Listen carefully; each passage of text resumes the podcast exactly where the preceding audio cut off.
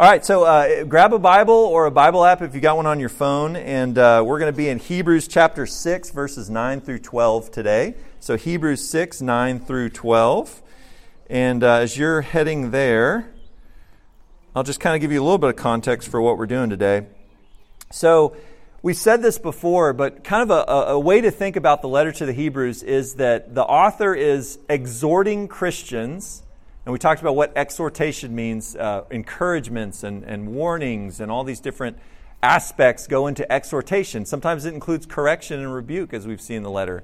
But a lot of times it's pastoral in nature, whether it's rebuke or whether it's encouragement. But he's exhorting Christians by exalting Christ. And that's this whole Jesus is better, Jesus is superior theme. Uh, at the beginning of chapter 5, if y'all remember from a couple weeks ago, the author exalted Christ over and above as superior to the Aaronic priests, the, the priests in the line of Aaron from the tribe of Levi. And he pointed out in just those first couple uh, uh, verses we looked at, starting in chapter 5, uh, 1 through 10, how Jesus is better than the Aaronic priests. Now, he's going to get into much more specificity on that in chapters uh, 7, 8, 9, and the first half of 10 but he started, and then he sort of, I wouldn't call it an interruption, but he moves into a section of exhortation right after those first 10 verses on the priesthood. And that's what we've been in for the last couple weeks. And, uh, and he has a really uh, a strong mix of both pastoral encouragement on the one hand, as well as stern warnings on the other hand. And last week's passage uh, was the sternest warning in the entire letter. And it's one of the most difficult in, in, terms of interpretation, it's one of the most difficult passages in the letter uh, that we looked at last week. But this is refreshing. Today we're going to turn to a much more uh, positive, uplifting section of encouragement before he transitions into something else next week. So even though the author felt compelled, again, he has a pastoral heart, he felt compelled to offer that stern warning against falling away from Christ that we looked at last week. But he is nevertheless, and we'll see that today in our passage, he is nevertheless completely convinced of his readers' uh, Christian identity. He, he's completely convinced that they're not going to fall away and that, in fact, they're going to go on to be fruitful. Uh, and he had good reason to be convinced of that, as we'll see today. So, I want to ask you a question, just by way of introduction to this material. Uh, what if I told you, and a lot of y'all have gotten to know me pretty well, what if I told you I was a triathlete? Why do you laugh? Like I immediately get Trey laughing about it. Come on, man, give me a little credit. But if I if I told you I was a triathlete, I'm going to go out to Brandon Bargo's 5K and I'm going to destroy it. I'm going to I'm numero uno right here. I'll probably fall within like 15 feet and sprain my ankle. Um, that's more likely. But if I told you I was a triathlete, and in fact, right now I'm training for a full Ironman triathlon, would you be convinced of that? At all? All right, what could convince you of that? I mean, honestly, if you followed me around for the last week and saw what I've eaten, for instance, and how much, you know, walking to eating ratio I've had, it has not been very good. But, but uh, I, I think I've like five times in the last six days I found an excuse to eat dessert. Even Thursday was Earth Day, and so I ate uh, a cup of worm dirt for Earth Day to celebrate. Y'all know what worm dirt? It's like chocolate pudding and whipped, yeah, crushed Oreos, gummy worms. I mean, it's fantastic stuff. But that's how I celebrate Earth Day. I didn't recycle. I didn't, you know, bring my old batteries to the library. I ate uh, basically chocolate pudding with crushed Oreos in it. That was fantastic. Before you start judging me, though, last week was not a typical week. Okay.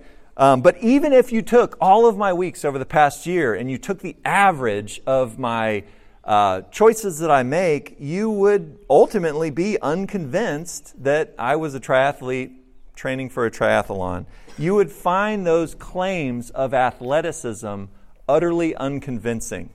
And as Christians, we are claiming so much more than mere physical athleticism.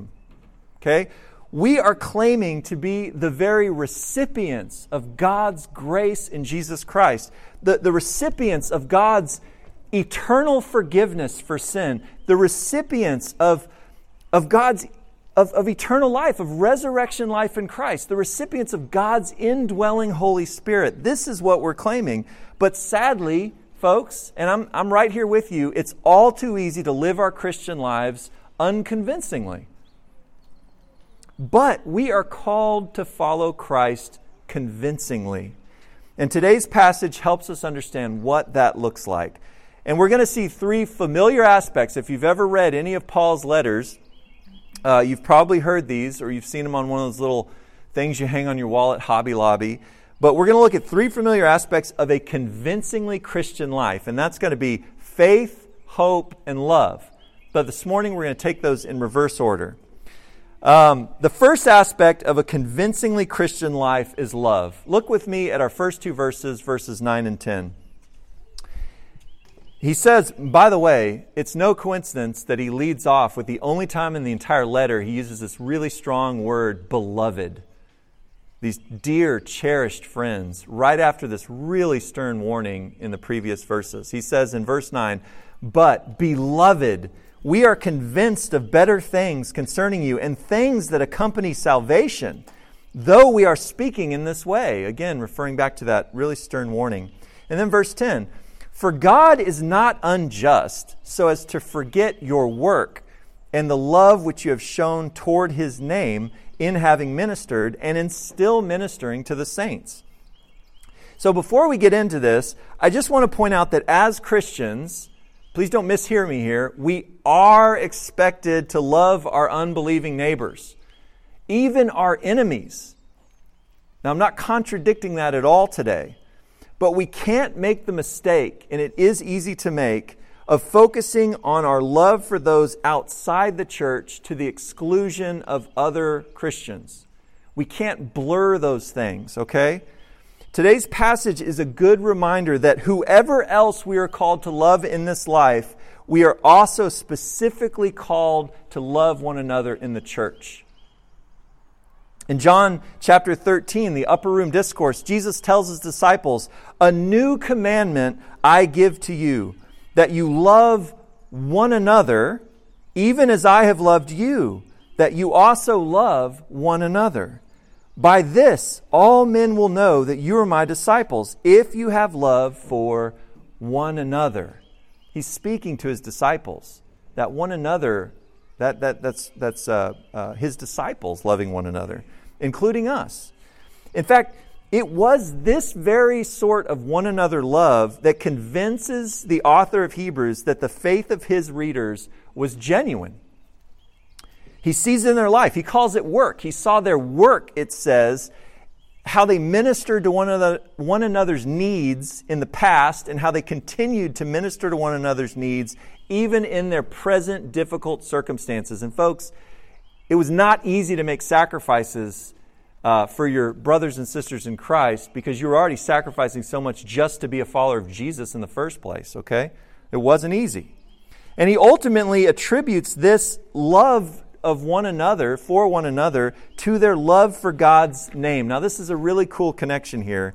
In other words, their desire was ultimately to bring God glory by the way that they loved one another in God's family, in God's household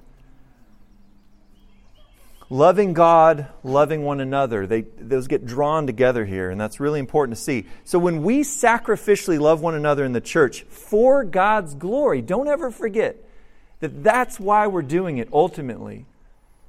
For God's glory, it will be noticed by others, and it will certainly be noticed by God. And that's his point. The author writes, For God is not unjust so as to forget your work and the love which you have shown toward his name. Therefore, the author is convinced that these Hebrew Christians will experience what he calls things that accompany salvation. In verses 7 and 8, the ones we looked at last week, where he uses uh, the agricultural analogy, to the, the soil that's given everything it needs to be fruitful. And there's two different results from the soil there's fruitfulness and there's barrenness. And so uh, if you look back at 7 and 8, you get, you get kind of these two results. The fruitfulness, remember this? It was ultimately rewarded by God with God's blessing. But the barren soil, the fruitless soil, faced God's harsh judgment. That was part of the, the harshness of that warning we looked at last week. But based on the fruit of love that, that this author is seeing in the lives of his readers in this church that he's writing to, based on that fruit, that spiritual fruit of love, the author was absolutely convinced that they fell into the former category of the fruitful soil, that they would ultimately be recipients of God's blessing and of God's rewards at the end of this life. He was completely convinced of that. So, the first aspect of a convincingly Christian life is simply love for one another that glorifies God. Uh, I like the way John Calvin draws this meaning out. Uh, he was a 16th century theologian, but he, uh, I love the breeze, man. And these are, there, there were not Brads in this folder. So, if you see like, then I'm just going to spitball it. It's going to be great. I'll probably drift into all sorts of heresy if I just start spitballing it on this. Um, so John Calvin draws this out. He's actually looking at the same verse that we're looking at today in verse 10, and he writes this. He says, We are not to spare ourselves from labor if we want to do our duty to our neighbors. In this context, it's our, our Christian brothers and sisters, okay? So we're not to spare ourselves from labor if we want to do our duty to our neighbors. We are not to help them financially only, but with advice and by our efforts and in all kinds of ways. We must show great zeal and put up with many annoyances and sometimes undergo many hazards. Whoever wants to engage in the tasks of loving must be prepared for a laborious way of life. You know what he's saying there? It's, it's not easy to love. Love doesn't, it, it's, it, it, it's uh, costly. It takes sacrifice. In other words, loving one another is going to require us to see ourselves as living sacrifices, just like Paul talks about in Romans 10. It's not going to be easy. It is going to come with all sorts of hazards and, and annoyances and all sorts of things like this. I won't say anything about parenting. Sorry, my kids are right there, so I can't. Uh, but you know, and it's not just parenting, it's marriage, it's friends, it's be, being in a family with brothers and sisters, and and extended family and, and people at work and, and just in the church in general. We have different personalities, different perspectives, and we bump into each other. And it's going to take a lot of sacrifice for us to love each other the way that they're talking about here. And we, we don't always receive an earthly reward for loving one another well. Sometimes we only get ingratitude. You know, it, we're, we're, not, we're not doing it for an earthly reward. We're not doing it so somebody recognizes it and says, hey, you, you were really great at loving that person, or hey, you're really great at loving me. Thank you. And you get a handwritten note. That doesn't, that doesn't happen. It, sometimes it happens, but that's, if it doesn't happen, it's still okay. Because ultimately, we know that God sees it, that it means something to God, that it's valuable in His eyes, okay? So, if we're going to live a convincingly Christian life of love, then we must remember two things from today's passage. First, we shouldn't expect to be rewarded for our love in this life. That doesn't mean you need to just, like, when you see somebody love you well, you don't say thank you, okay? It's just that's not, if it doesn't happen, it's not going to crush us because we know that that's not the point. We ought to expect to be rewarded, however, in the life to come. Don't expect to get your reward now, but do expect to be rewarded in the life to come. Second, our love for one another, regardless of how it's received at a human level, will always be received well by God if it is done for the good of others and for His glory. Can I say that again? Bless you. If we love others for their good and for God's glory, it will be noticed by God, even if nobody else notices, takes notice. So when we love like this, we will live convincingly Christian lives. Uh, later on in Hebrews 10, we actually get a glimpse of what this uh, love looked like among these original recipients in the first century, these Hebrew Christians. Listen to Hebrews 10 32 through 34. It says, But remember the former days when, after being enlightened, you endured a great conflict of sufferings. After you came to faith in Jesus Christ, you faced a great conflict of sufferings, partly by being made a public spectacle through reproaches and tribulations. They're being mocked, they're being uh, attacked for their faith, etc. And partly by becoming sharers with those who were so treated, coming alongside others in the faith who are being treated like that and taking that same abuse on yourself uh, alongside them. And then in verse 34 it says, For you showed sympathy to the prisoners and accepted joyfully the seizure of your property, knowing that you have for yourselves a better possession and a lasting one. And we're going to talk a lot about that better possession, that lasting one, as we move through the rest of Hebrews. But this is just a glimpse. I mean, they were getting arrested, uh, just like Paul and, and Timothy and his crew would get arrested in different places. They were ministering to those people who were being uh, uh, having their property seized and taken away from them, losing their inheritance from their Jewish family that, that uh, rejected them because they came to faith in Christ. So, in the middle of having to endure this great conflict of sufferings, these Christian men and women made these great sacrifices to come alongside their suffering brothers and sisters in, in the church. They, they shared in their sufferings. Did you see that word? They became sharers with them in it. They were even willing, like I said, to have their property confiscated because they were looking forward to the eternal rewards of, of living a convincingly Christian life of love for one another, regardless of the cost in this life. They were looking forward to that much greater hope that we have to look forward to. So, how do we apply this in our situation? I don't know anybody at our church that's been thrown in jail for their faith.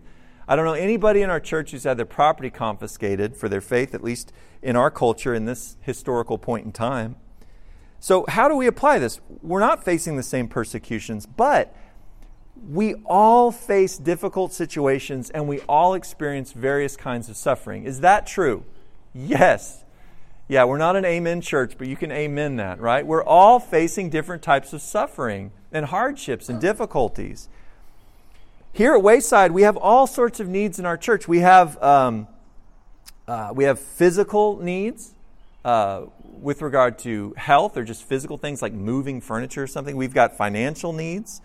Uh, others have emotional or relational needs. We've got all sorts of things going on in the world of relationships and just emotionally and, and psychologically. And all of us have spiritual needs. We all need people to come alongside us spiritually and help us grow in our faith. So, to apply this part of our passage, I would just simply ask every single one of you this week to pray for one concrete way to love one another here at Wayside, to love another Waysider in our local church. Whether that's a child, your child, whether that's a spouse, your spouse, whether it's a good friend, or whether it's someone you don't even hardly know yet who's a part of our church family. And, this could be as simple as a well timed word of encouragement. I mean, that when I get an email or a note or something from somebody that just is encouraging, that blesses my soul. I mean, y'all know how that is. You've, you've maybe gotten words of encouragement before. I'm not a I'm not a words guy. If you want to talk like love language stuff like that, I'm not like the words guy. But man, it feels good. It just blesses your soul to hear those words of encouragement from people, you know? So, so it might just be a well timed word of encouragement or just offering a simple prayer for perseverance on their behalf, even if they never even know you're praying for them. Like I said, that still has value because it's being done under the sovereignty of God, under His sovereign watch, since He appreciates it, He values it. Like, we don't realize how important that is just to pray for our brothers and sisters in Christ. Whatever you do, Folks, do it with this heart. Do it for the good of others and ultimately do it for God's glory, okay? And don't worry about your return on investment in this life. You may not get a very good ROI on those, those prayers and those words and those actions in this life, but you will in the life to come, I promise. Uh, a scholar named uh, Bruce, F.F. F. Bruce, he explained that the point of this passage that we're looking at so far is that deeds of kindness done to the people of God are reckoned by God as done to himself and will surely receive their reward from him. Do you remember when Saul was persecuting the church? You remember what Jesus said when he showed up? Saul, Saul, why are you persecuting me? Do you know what happens when you love brothers and sisters in Christ? Do you know ultimately that is rendered, that is seen as an act of love towards God, towards Jesus Christ Himself. Isn't that beautiful? Keep that in mind. So, love is required for a convincingly Christian life, but it's not the only thing we need. So, let's move on to the second half of our verse. The other two aspects of a convincingly Christian life are hope and faith. So crucial to a convincingly Christian life. And I want to take these together because they show up in verses 11 and 12. And verses 11 and 12 in, in the Greek is just one big sentence. So there's a lot of interrelated aspects. So we're going to take those pretty much together here in verses 11 and 12. So let's look at those final two verses. Starting verse 11, it says, And we desire that each one of you, and I love how he particularizes it. He doesn't say, all y'all. He says, And we desire, we're passionate about each one of you showing the same diligence so as to realize the full assurance of hope until the end, so that you will not be sluggish or lazy, but imitators of those who through faith and patience inherit the promises. The author wants each one of his readers to demonstrate diligent action, and this involves earnestness, being earnest about something, eagerness, being eager towards something, and devotion to the task at hand. Earnestness, eagerness, devotion to the task. This is this diligent action that he calls them to. He, he wants them to keep on being diligent by continuing to be as earnest in the future as they had already proven to be in the past and in the present, particularly with their love for one another. He challenges them to remain on this path of spiritual fruit, fruitfulness because they've been fruitful, but he wants them to continue being more and more fruitful until the end, until the end of their life or until Jesus comes back. In doing so, he was convinced that they would realize the full assurance of hope until the end. And this isn't just talking about a subjective feeling of hopefulness. Now, is it good to have a subjective feeling of hopefulness, just being hopeful? Yes, that's a good thing. And that's involved in this, but he wanted them to direct their energies and their efforts towards the complete and final possession of what they had every reason to hope for. Now, that's a different sort of thing than just a fuzzy sort of sense of hopefulness, a subjective feeling. Okay, that is an objective reality that you're reaching out towards and grabbing a hold of. Okay? He wanted them to keep moving forward in their faith with patience and perseverance, waiting expectantly for what he calls the better things that will accompany their future salvation when they are glorified with Christ in his kingdom. When we share in the glory of Christ, theologically it's called being glorified. We're, we're justified, we're sanctified in this life, through this life, and then one day we will be glorified we will enter into that inheritance, that rest that we talked about back in chapters 3 and 4. We will enter into that reward in Christ's kingdom. That was quick. Yes, thank you. And luckily, I was smart enough to actually handwrite the page numbers. So, hey, hey now. All right. So, um, so he wants them to keep moving forward. The author knew that the greatest obstacle to living such a life as we're talking about, a convincingly Christian life of hope, would be what? What's the greatest obstacle to living a convincingly Christian life of hope and faith? Sluggishness. That, that, the Greek term can also be translated laziness, okay? Uh, it's, it's mentioned in verse 12. Uh, and you might remember it. I mentioned this a couple weeks ago, but it's, it's a bookend of this whole warning section. So go back to chapter 5, verse 11. That same word that gets translated dull or slow or lazy in, in 511, that's the same word here. So it bookends this whole exhortation section, okay? But back then in chapter 5, verse 11, the author had explained that his readers were dull of hearing. He's talking about their ability to understand the deeper truths of the Christian faith because he's about to tell them about Melchizedek and about the, the, the priesthood of Jesus Christ and how it's superior to the Levitical priesthood and all these things. And he's saying, but you've, you've become dull of hearing. You've become slow of hearing. They had already become that, slow to understand the deeper truths, but here he uses it a little bit differently. But again, you got to see the the literary genius of, of Hebrews is just so great. I mean, I'm just in awe of it every time I jump into these passages. But now he's going to put a little twist on it. And instead of saying you've already become slow or dull or lazy or sluggish, Now he's going to warn to stay spiritually diligent so that they wouldn't become spiritually lazy. So that was about their learning and their slowness to understand back in 5. Now this is about don't allow yourself to become sluggish in your actions, in your love for one another, your love for others. And I like how one scholar put it. He says, A lively hope is the basis for effective Christian living in every context.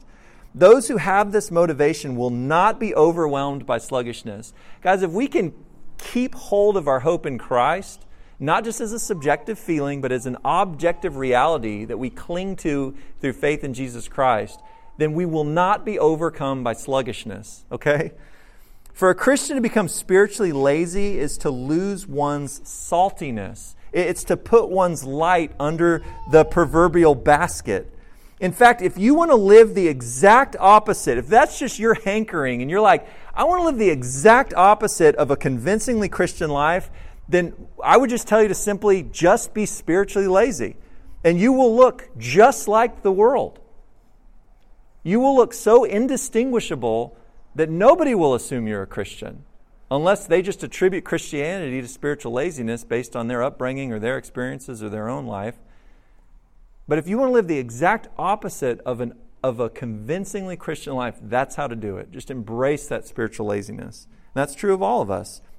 Eventually, it will erode, or at the very least, it will obscure your hope and your faith in Christ and we'll wonder why, why do I feel so hopeless? Why do I feel like my faith is so fragile? Well, Therefore, the author exhorts his readers to become, and he quote, imitators of those who through faith and patience inherit the promises. Paul talks about this a lot. You know, follow me as I follow Christ. Become imitators of those who have already proven to, to have taken hold of that hope and faith. And he's probably here referring to Old Testament saints like Abraham. In fact, we're going to meet him and all these other uh, Old Testament saints in, in the you know what's called the hall of faith in hebrews chapter 11 we're going to see these people that he calls them to be imitators of. In fact he's going to transition next week into the story of abraham to show how he did this and how we can become imitators of him who, who by faith and perseverance and, and, and holding on to that hope inherit the promises of god these are men and women who they are not perfect by any means. And please, when we get to chapter 11, don't go, oh man, these people are amazing and they're perfect. They've never messed up.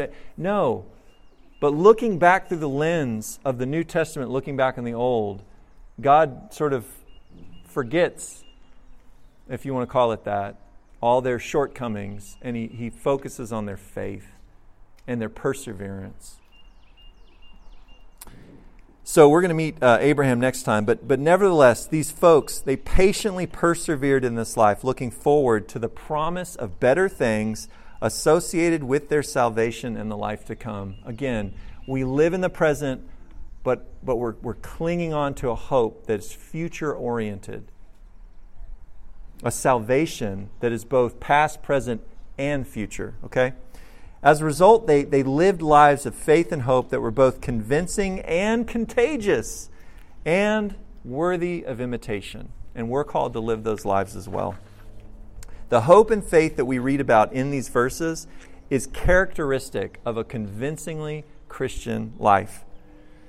Uh, in an article encouraging, so John Piper, I don't know what you think about him, but um, I read some of his books when I was at seminary. I like a lot of what he says, but uh, one of the things I really appreciate about him is he is he he loves um, Christian biographies, and he's always encouraging people to read Christian biographies for this very purpose, so that we can become imitators of those who have gone before us in the faith. And so he he recommends this in an article. Uh, basically called i think it's called like brothers read. He's talking to pastors. He's saying brothers read read christian biographies. But this is what he writes. He's talking about the hall of faith in hebrews 11 he says hebrews 11 is a divine mandate to read Christian biography. The unmistakable implication of the chapter is that if we hear about the faith of our forefathers and mothers, we will lay aside every weight and sin and run with perseverance the race that is set before us. Hebrews 12:1. if we ask the author, How shall we stir one another up to love and good works? Chapter 10, verse 24. His answer would be through encouragement from the living. Chapter 10, verse 25. And the dead. Chapter 11. Christian biography is the means by which body life cuts across the generations. I love that. Christian biography is the means by which body life cuts across the generations. I think it's beautiful. So recently, I've um, I went on I think Stacy was out of town. I was looking for something to watch. And so I got on Amazon Prime and Netflix, and they've got really good Christian biographies on Amazon, and some of them are free on Amazon Prime and Netflix. And, uh, and I've also read several biographies of these, these spiritually diligent Christians, such as Martin Luther. I got to read a great, I think Metaxas uh, wrote uh, the Martin Luther biography. It's fantastic. Um, Jonathan Edwards, I read a great uh, biography of him. And then also uh, Adoniram Judson who wasn't the first Christian to Burma, but was one of the first and really established a, a Christian mission in Burma. Uh, and, and he also translated the Bible into Burmese. So these are these spiritually diligent Christians, and it really did bless me to read their stories and read about all these sacrifices, but ultimately God's faithfulness and God's goodness in their lives.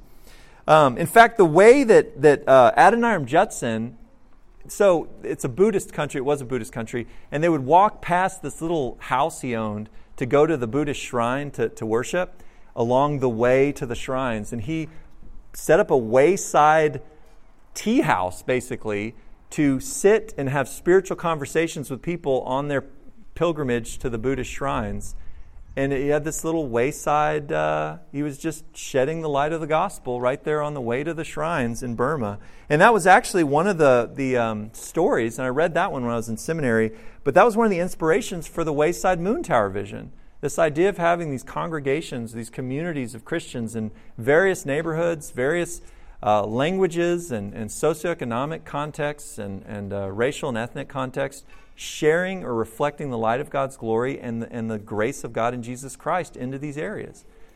That was Adoniram Judson, one of those inspirations.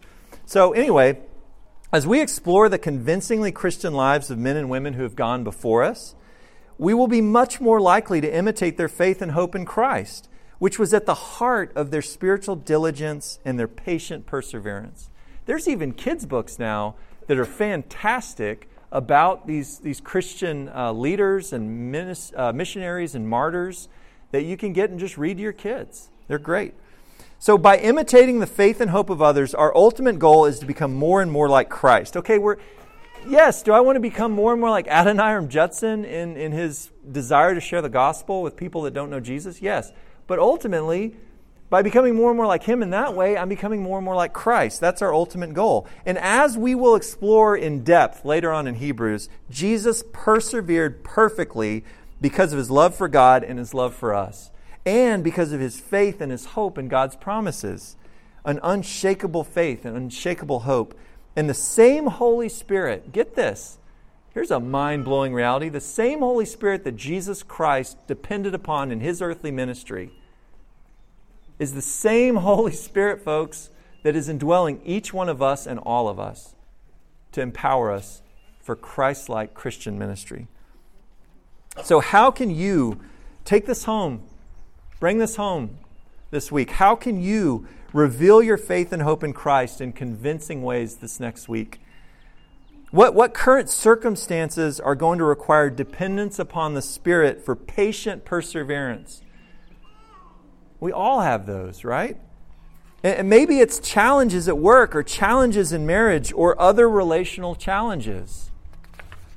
Whatever you're facing, my desire, just like the author of the Hebrews, is that each and every single one of you would, would be able to demonstrate the same eagerness for the fulfillment of your hope until the end, so that you may not be sluggish, but imitators of those who through faith and perseverance inherit the promises. I'll close with a quote from uh, one such person whose life was worthy of imitation. One of the biographical movies I watched a few months ago was on a, a gentleman by the name of Dietrich Bonhoeffer. And Bonhoeffer, a lot of y'all probably heard of him. There's also a great, I think Metaxas also did a great biography of Bonhoeffer. But uh, he was a German pastor and theologian during the rise of Hitler and the Nazi Party in Germany. And uh, he actually escaped and went to New York. But then he felt that God wanted him in Germany during the rise of the Nazi regime, and so he went back. And eventually he was arrested by the SS uh, and ultimately was put to death uh, with some others uh, for his Christian faith. Um, but it's interesting when you know the, the background, you, you hear quotes, you know, you see the Google images and you saw these little fun quotes with fun backgrounds and stuff. But when you know a little bit about his life, uh, he was clearly convinced of better things. Clearly, he was looking forward to something else, all right, that wasn't going to be found in this life, okay? Uh, that accompanies salvation. So he willingly sacrifices his life for his faith and hope in Jesus Christ. So I think that that aspect of his life lends credence to his words when he writes this. Listen to these words Your life as a Christian should make non believers question their disbelief in God. Your life as a Christian should make non believers question their disbelief in God. Think about those words this week as you prayerfully consider how you can depend on God to live a convincingly Christian life characterized by love and hope and faith in Christ. Um, next week, the author is going to give us a great example, as I mentioned, of someone who had a life worth imitating as he patiently waited on the fulfillment of God's promises. So, next week, we're going to look at the life of Abraham. Uh, please bow your heads with me, I'll pray.